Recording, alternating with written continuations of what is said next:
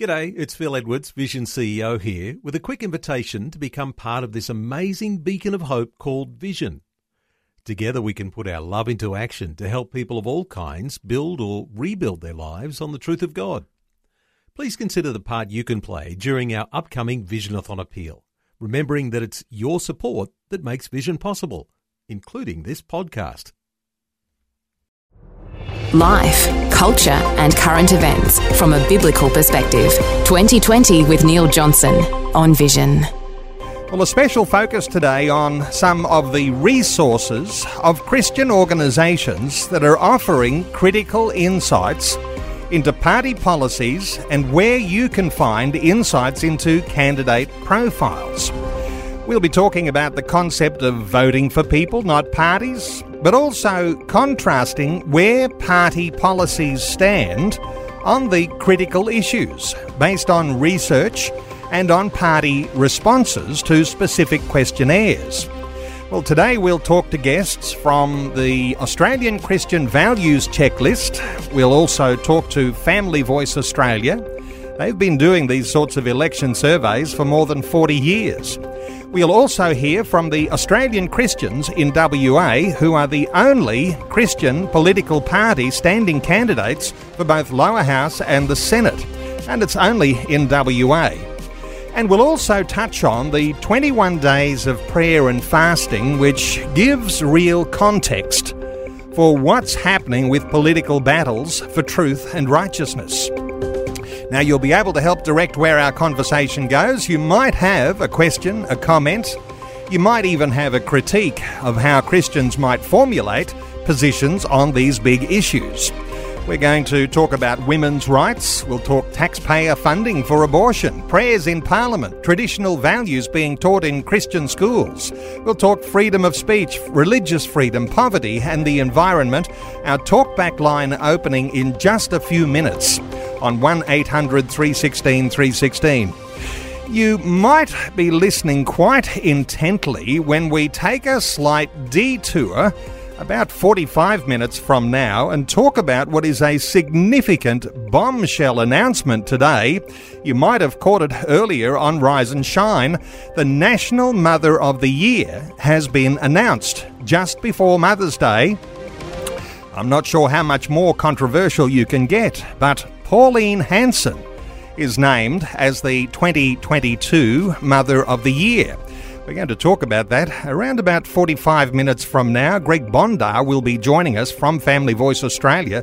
And uh, as you know, Greg, a regular voice on 2020, he's also chairman of the committee that selects the Mother of the Year. So that will be an interesting one to catch up on. We're 90 minutes away from talking about how you can access free high quality Christian gospel tracts. We're going to talk to Vince Wall from His Word Media.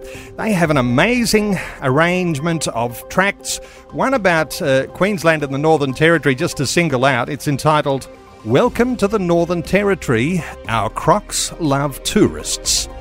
Well, there's lots of creative ways to share the gospel, and we'll tell you how you can get a hold of tracts for free Uh, to help supercharge sharing your faith with the traditional tried and true method. That conversation 90 minutes from now.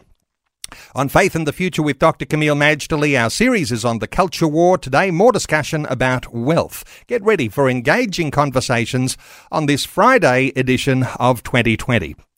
Well, let's open our talkback lines. You might like to contribute to our conversation today, interested in your impression of developments in the election campaign and how your Christian conscience is leaning with what you're hearing in mainstream media, what you're hearing from Christian commentators. Two uh, guests joining us for the first part of our conversation today our regular Culture Watch commentator, Bill Muehlenberg, who is part of the team that puts together the Australian Christian Values Checklist. Bill Muehlenberg, welcome to 2020. Great to be back. And also joined by Marika Groenewald, who is State Director for the Australian Christians Party in WA. Marika, welcome along. Thank you. Let me start, and perhaps with you, Bill Muehlenberg. Uh, the thought that an election is coming, some are saying this is not that important an election. It doesn't seem to have the same shine that early elections might have had. Making your vote count is just as important as ever. What are your thoughts on making your vote count as a Christian believer? Yes, good questions. Um, Mind you, I often, often preface my remarks about these sorts of things by saying that once you get to be an old guy like me, maybe you, and you've been around for a while, you've been through a few elections, and, you know, well, the temptation is to get a bit cynical for one, but at the very least, if you're a Christian and you've been through a number of these kinds of elections, federal, state, even overseas, in my case, uh, you begin to realize a few basic uh, things. Uh, it's not the end of the story, but it's a good start, namely um, a new prime minister, a new president, a new party getting into office is not going to bring in the kingdom of God. In fact, a new mm-hmm. premier or prime minister is not going to save us. Obviously, only Jesus can. So, you know, we have a realistic and a, a sensible view of politics, but having said all that, we know that politics is very important. Uh, and as has been said, those who do not take an interest in politics, well, uh, nonetheless, politics will take an interest in you. Uh, there's plenty of people out there who are happy to sure. use the political system to uh, have an impact on everybody, including Christians, including on the churches. I suppose a uh, uh, key example of the last few years with the lockdowns and COVID, many churches were forced to stay shut by the state. Uh, some Christians resisted that, kept their churches open, even ended up going to jail as a result uh, pastors languishing in prison simply for saying, no, God and worship of our God is an essential service, and the state really has no right to tell us when we can worship and how. So that's just one indication that politics always does butt in to our everyday life, including Christian life. So we do have an obligation to be salt and light. We do have an obligation to let the lordship of Christ extend to every area of life, and that means, uh, at the very least, being informed about elections, being aware of who's running, what their policies are, how they might impact not just Christians but everyone else, how they might deal with the big ticket items, justice, uh, righteousness, and so on. Uh, these are things God cares about, we should care about. So being aware of how the parties or politicians stand on these key things is uh, essential, and Christians must carefully and prayerfully consider how they will vote and uh, who might be leading this nation in two weeks' time. Marika Groenewald, uh, State Director of Australian Christians in WA, right now, uh, your party has been able to withstand all of the forces that have wanted change over these past few years. Uh, last election, there were a number of Christian based parties that Christians could focus and they could make their vote count and they could put a one in uh, the preferred uh, party candidate. And uh, you are standing. It's like uh, last one standing. this is this is quite amazing. And I know you've withstood pressures to be standing, but Australian Christians in WA, you've got candidates standing in lower house seats. You yourself are a candidate for the Senate. Uh, making your vote count uh, seems like people in WA at least have got somewhere to say, I've got a one. I'm going to put it in my preferences uh, to make that vote count. yeah, that's very true. And I would hope that that's the way. You know, I think it's interesting listening to Bill as well. He's he's seen a lot and probably have heard it all over the last, you know, couple of decades. But I think for us, it's very easy to get distracted and look at what other parties are doing and saying. And of course, for us, we knew and always knew that, you know, God calls us to be consistent and faithful, and, and that means pointing people to Him first. And that is through how we speak, through how we campaign, through our policy areas, which at times are quite different to what the other parties are talking about. So I would hope that people are a bit wiser this election, sort of discerning that every party that pops up isn't necessarily Christian because you do get a lot of that during an election cycle. I'm sure Bill can vouch for that. But, you know, just because people say, um, that that there is a Christian underpinning. You know, we really need to look at the fruit of the parties, the candidates as well, and these are all important things that we have to consider when we vote. Well, uh, to talk about Australian Christians for a moment, uh, given that you are the last uh, Christian party standing in that sense, and you've got a policy platform that you're standing on, at least yes. it's not just, uh, you know, in some sense, people might say, or oh, you're speculating on what a policy might be for Christians, but you've got it out there loud and proud, and that's a foundation for Christian policies. And we want to get into some of these today, and listeners can help direct where we go because there are an awful lot of issues, perhaps more issues mm. than ever in any election that we've ever seen uh, that are impacting on Christian values. Uh, come to Bill, Bill Muehlenberg for a moment here. Bill, you are a part of the team that puts together the Australian Christian Values Checklist. I wonder if you've got some insights into how that checklist comes about each election. Yeah, well, it's been happening for quite a while now. Uh, perhaps not quite as long as uh, Family Voice and their 40 years, but I don't know, good 20, 25 who knows, maybe 30. And mm-hmm. in hmm. fact, there's still a bit of question about who was the original uh, founder of this. There's a bit of a discussion whether it was Peter and Jenny Stokes of Salt Shakers uh, that you used to have on as guests, or Warwick Marsh. Uh, but they certainly were uh, both there from the beginning, as was I. And yeah, they've had. Uh, all these years, certainly the federal elections and then state elections. So quite a few have uh, uh, been put together. Uh, after a while, you can sometimes use the same sorts of questions. Sometimes you can even look back on past policy decisions that the parties have made, and if they haven't really changed, well, at least you've got a good hunk of your homework done uh, with our federal election checklist coming out. We've got eight parties all up and 19 questions. Now you get four of the obvious candidates uh, Liberal, Labor, National, Greens. I think they've been there for quite some time. Uh, the smaller parties are always interesting. Uh, we've seen many come and go. Actually, uh, you know, one day you had Family First some years ago. Next day they're not on the radar anymore. So now we've got four smaller parties, some of which are fairly new and uh, up and coming. So we've got One Nation, Liberal Democrat, United Australia, and Australian Federation. So uh, they're uh, obviously some of the newer parties. Sometimes they don't even have their uh, well, a full list of policies as yet. I mean, we do basically three things to try to get as accurate an assessment of each party. We look obviously at their own websites, anything they've said or written or got down online. Mm-hmm. We obviously check that out carefully.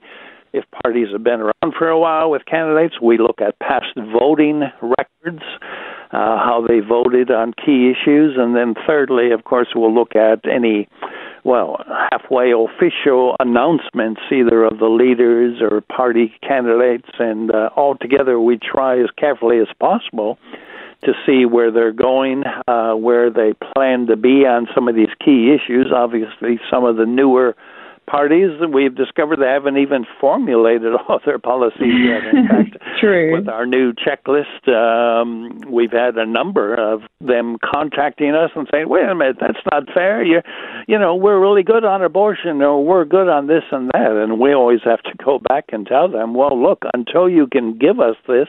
In writing until we can see this on your own website. I mean, it's one thing if you got your personal preference or, you know, a few candidates in one of these smaller parties are genuinely pro life. Well, that's not enough. We need to know for sure what is your official party platform mm-hmm. on some of these crucial issues. And until we see it in black and white, we can at best give you a question mark instead of a tick or a check. So that's been kind of the process for many years now. Uh, gets interesting, as you say, new parties can come and go. We've seen many fall by the wayside. Uh, we're thankful for what the Australian Christians and Marika are doing in WA, of course. They're one of the uh, more long standing and long lasting small parties.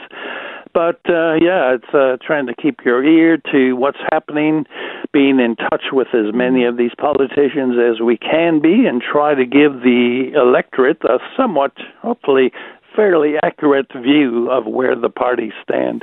Marika, in your formulation of the sorts of policies that you have as Australian Christians, uh, some people might be even cynically thinking, "Oh, you're just a you know a, a party that's uh, set up to be uh, a party that uh, points people to maybe a conservative side." Uh, but when you've developed your policies, Christian foundations to those.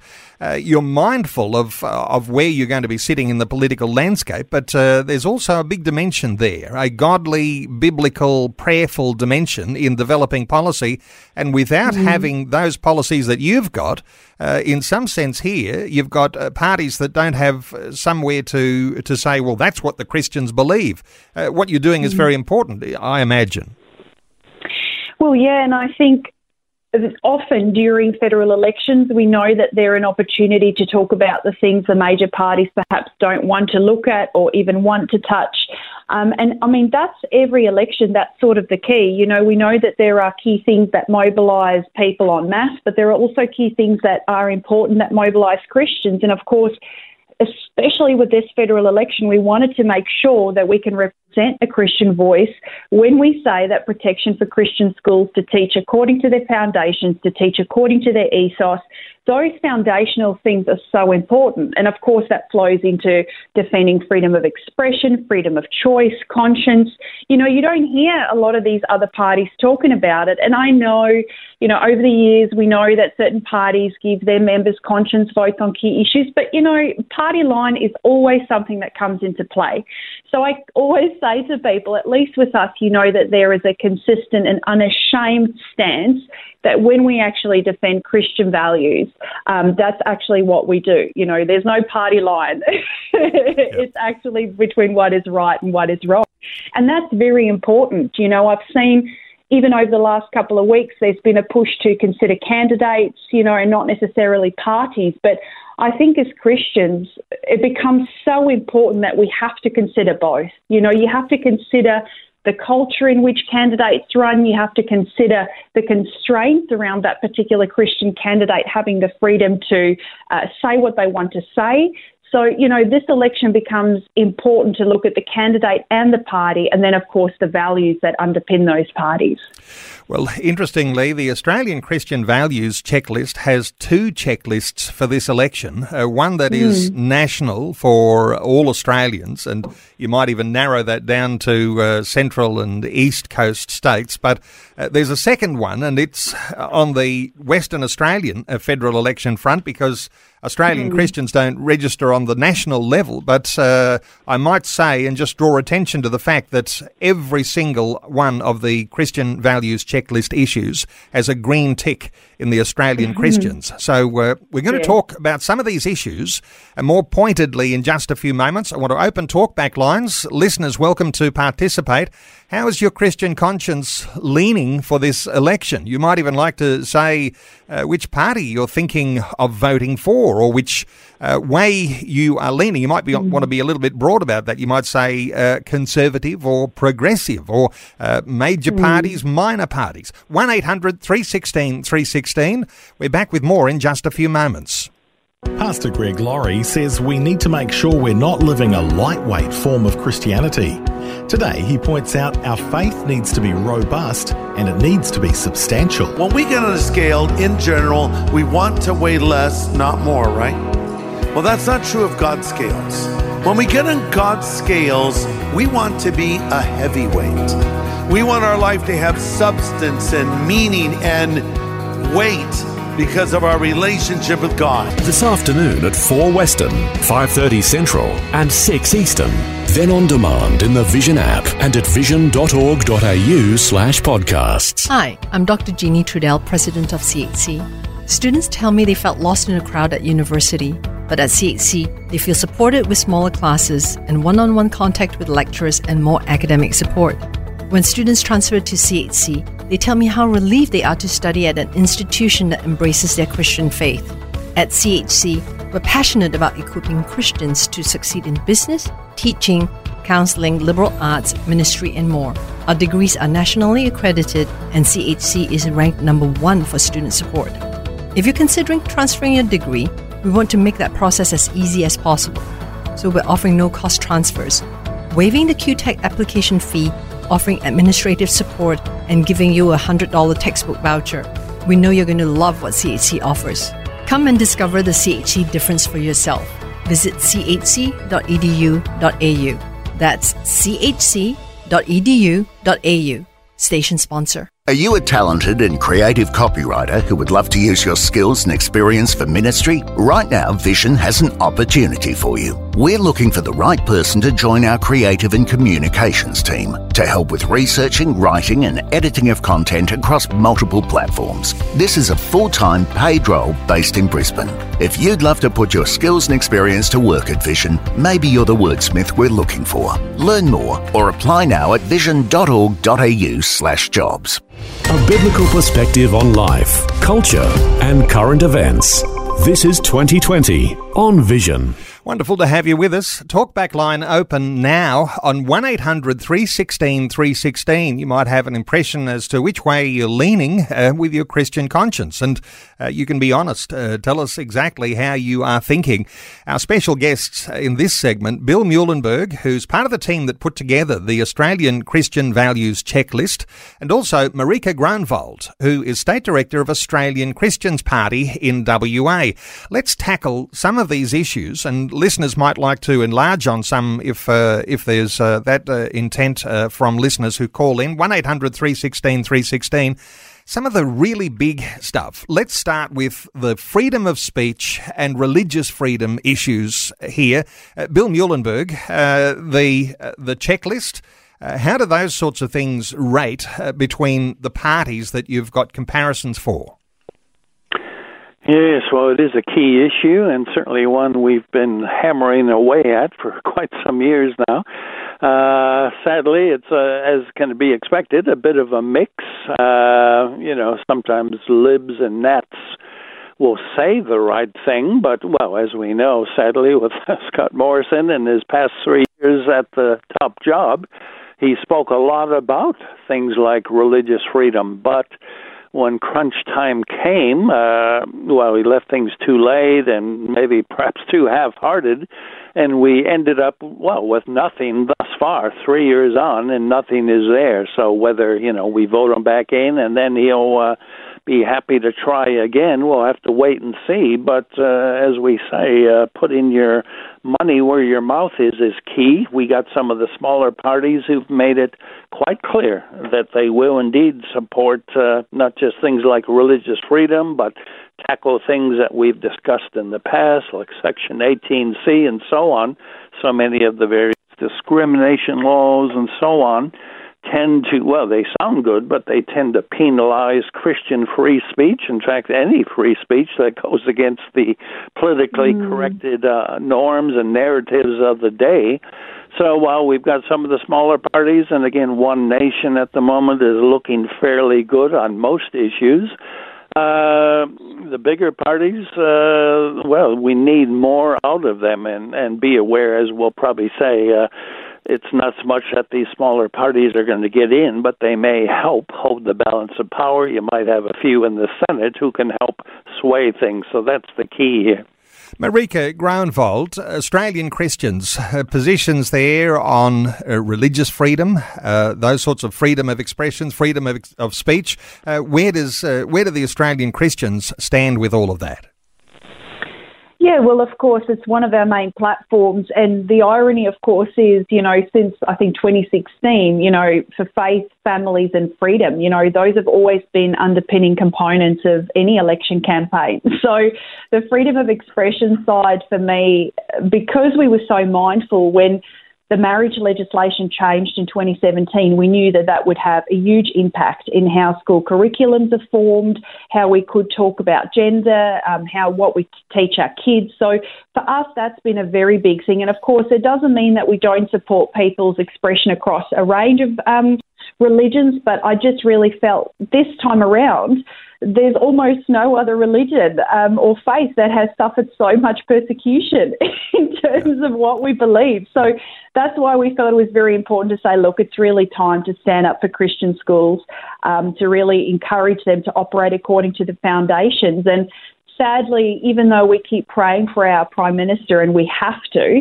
um, it was really unfortunate that, you know, Citipointe College was thrown under the bus. I think that to me just speaks of a broader issue here that we have to be mindful of, and that is really making sure we're protecting schools' right to teach according to our foundations. This is the uh, the pointy end, isn't it, Bill Muehlenberg? The danger of cancelling Christians. If you don't have freedom of speech, if you don't have freedom of mm. association, mm. If you don't have uh, academic freedom and uh, political communication freedom, if you don't have those things, uh, you can cancel Christians, therefore yeah. cancel the ability for Christians to disciple and to bring the gospel freely in a nation. I mean, uh, what could be more important mm. than that, Bill Muehlenberg? Well, yeah, we've obviously talked many times over the years on cancel culture, and as you rightly say, at the very heart of this, for the Christian, is the freedom to proclaim the gospel. Uh, yes. As you know, here in Victoria, we recently passed a law under Dan Andrews where you can't even pray for somebody who may want to question his uh, unwanted sexual attractions. That's how bad it's gotten, where prayer is now illegal, subject to mm. 10 years in jail if you're found guilty. So uh, Christians who may think, well, again, politics that's too uh, of the world. I just want to stick to spiritual things. Well, come on.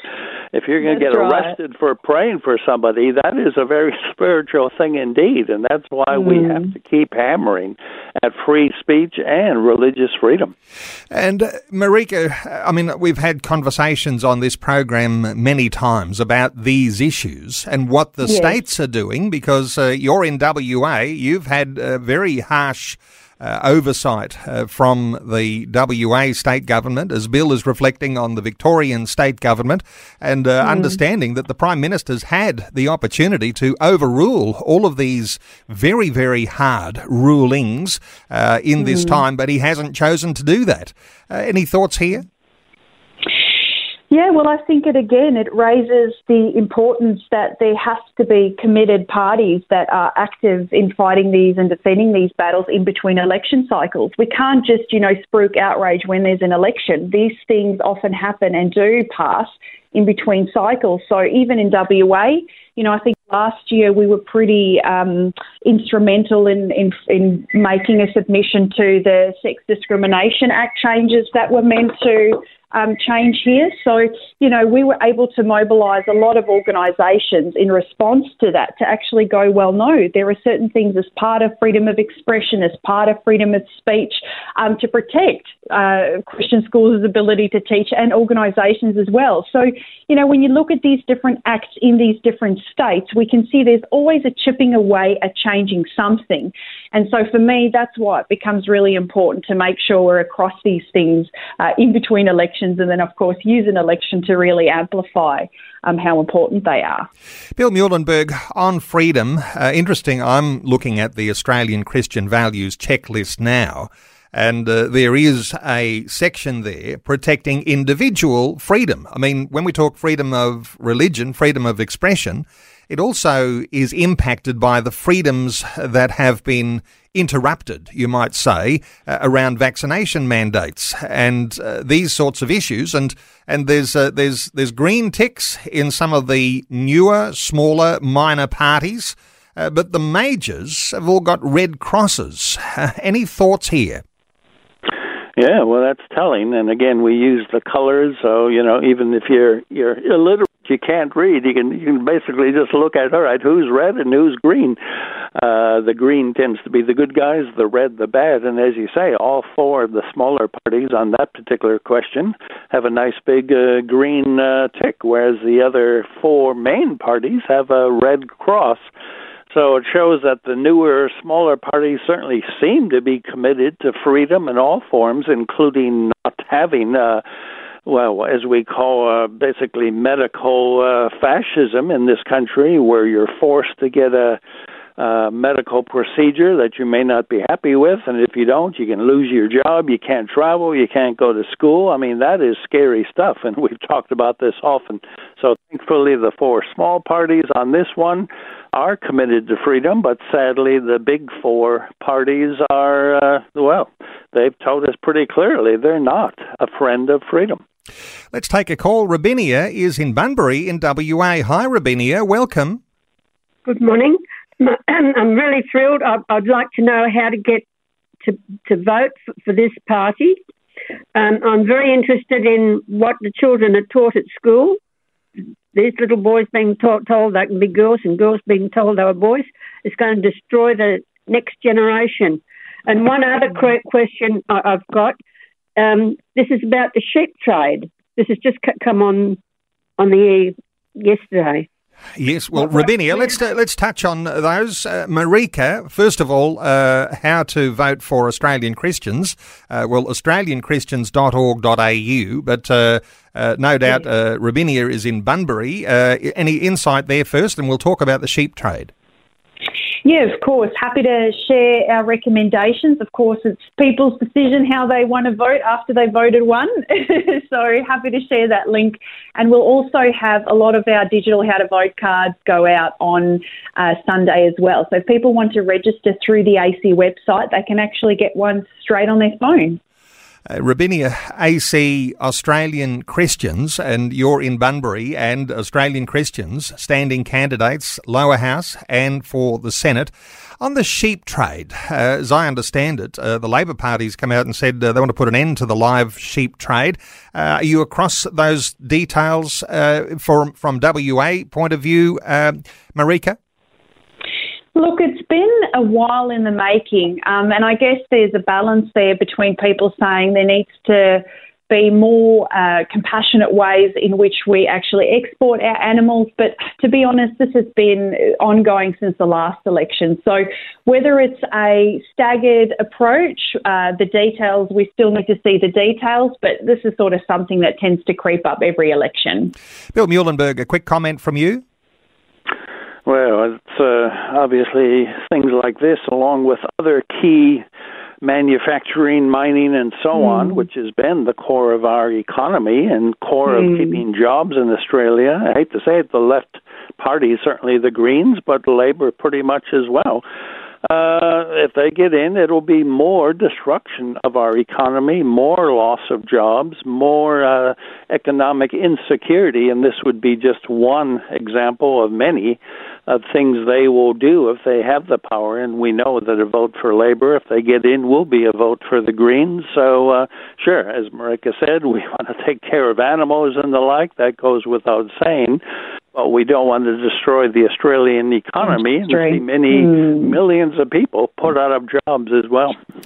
And uh, Rabinia, uh, thank you so much for a very insightful question. In fact, there is a significant religious dimension to the question, and one we might explore on another day in more depth. But of course, uh, what the concern is uh, from those who are against live sheep exports uh, is that in some nations, because of their cultural and religious uh, heritage, uh, the way that they will, in fact, uh, kill those animals uh, can be judged as being inhumane. So there is a very significant religious argument to that. Rabinia, thank you so much for your call. 1 800 316 316. Give us an impression how you're feeling, a Christian conscience, on the sorts of issues that we're talking about, the parties the people. Uh, let me just ask you, uh, uh we're not long in this mm-hmm. segment for our conversation. Um, Bill Muehlenberg, uh, there's a couple of points where everybody's got a green tick. I want to mention those because uh, because if we're talking about Labor and the Greens, they've got mostly red crosses on your Australian Christian values checklist. But uh, mm. there are a couple of issues uh, dealing issues around poverty and around the environment. I wonder if you've got a quick comment on that. Well, those are kind of our two motherhood questions, if you will. Uh, mind you, we can sometimes have disagreement amongst ourselves. Uh, for example, to say that uh, the Greens will be good on poverty, well, as I just said, they will probably create more poverty. They'll create more job losses and so on. So I guess there, you know, the intention was to say, yeah, in theory, the Greens and Labor are concerned, obviously, about poverty and the environment. Uh, but I suppose if we had the time and, you know, had a 80 question checklist and a 10 pager instead of just one, we could go into more detail about, well, some parties still might be better than mm-hmm. others when it comes to poverty and the environment. Marika, while you've got a policy formation there loud and proud on the australianchristians.org.au website, uh, the yep. effectiveness of checklists. Uh, you've been around mm. a hmm. while too and uh, through these election yes. campaigns. Uh, are Christians taking advantage of the opportunity? Do they trust Christian commentators to get things right when they make assessments of parties and candidates? Any thoughts here on the value of checklists? Oh, it's invaluable. And I think Warwick often laughs at me when I sort of go, you know, a couple of months before the election, hey, are you guys doing one? Uh, when will it be released? Because people rely on these so much, and it's just a really good visual tool to give people an indication of where parties stand on Christian values and core values. And of course, like Bill said, we're not saying that this is the be all and end all, but it's a really good starting point to reconcile and weigh up where parties stand. And I know for us, it becomes incredibly important when we're saying to people, look, You've got to look deeper than just surface level. Vote according to your non negotiables. Make sure that party shares those non negotiables. And so, yeah, the values checklist for us is incredibly important um, and is always one of the most useful tools that we have during an election.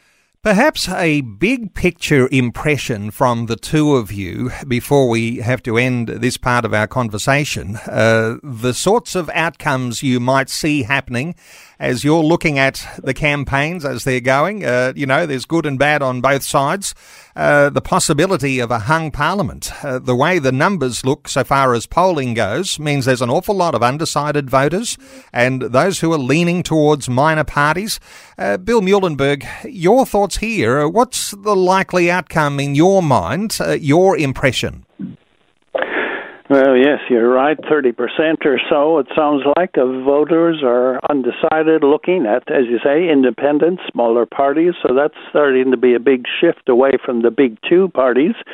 However, I think we're st- stuck with that for some time to come. It will be Labor and National, or Labor and the mm-hmm. Greens, or Liberal and National who will call the shots, but it could, as you say, be a hung parliament with, again, the Senate, perhaps one or two of these smaller party candidates holding the balance of power, as has happened before. We had Steve Fielding, Victoria, one family first, uh, doing that a while back. So that's kind of uh, where we're heading. It may be more political instability. But if we can wake up, certainly the main parties that are claiming to be conservative, and get them to start actually becoming a bit more conservative, well, that might be a good outcome. Marika Groenewald, uh, you'd like to be one of the crossbench senators. And uh, so if we're talking hung parliaments, uh, and uh, the thought that the Senate might have a huge crossbench, the government is uh, is sowing the line, it'll be chaotic and nothing will be done. Uh, I've heard Christian commentators say things are spiralling so far out of control, we need to slow things down. If there is more difficulty in passing legislation, isn't that a positive? Your thoughts here? You'd like to be on that crossbench? I do. I think we do have to be very careful, though, that when we are saying there are a lot of small, you know, uh, freedom supportive parties, it doesn't always mean, of course, across the board that there are capable candidates. So I would really encourage people to take a balanced approach that, yes, we would love to have a balance in Parliament, but we do need to make sure that the people we are voting for are not only across those core values, but that they are capable, that they are able to uh, represent their electorate, that they understand the issues. So for me, yes, uh, you know, it's good to support smaller parties, but we have to also be very mindful that in certain electorates, there might be some of those good champions in the other parties, um, some of the majors including, that are doing a good job. Um, and we can't discount that either. You know, we need to keep praying for them, we need to keep encouraging them. And of course, for AC, if we can't get in, then, you know, we'll try our very best to keep Greens out. And so that's kind of the philosophy we've employed. But we have to be careful and make sure that people that are elected are capable uh, to actually represent their constituents. Well, uh, to our first two guests uh, for this segment, uh, Bill Muehlenberg, who's part of the team that puts together the Australian Christian Values Checklist, and to Marika Groenewald, who's State Director for Australian Christians Party in WA. Let me just say christianvalues.org.au and australianchristians.org.au and you can find out what those issues are and how uh, the research and the questionnaire uh, development of those responses is when you visit those websites. So christianvalues.org.au and australianchristians.org.au. And uh, Bill Muehlenberg uh, from Culture Watch, simply Google Culture Watch, one word, uh, for articles that Bill's writing around the philosophies about politics and in the lead up to the election. Bill, thank you so much for joining us on 2020. Always a pleasure. And Marika, thank you so much for taking time to share these thoughts with us today on 2022. Oh, I always love it. Thanks, guys. Thanks for taking time to listen to this audio on demand from Vision Christian Media. To find out more about us, go to vision.org.au.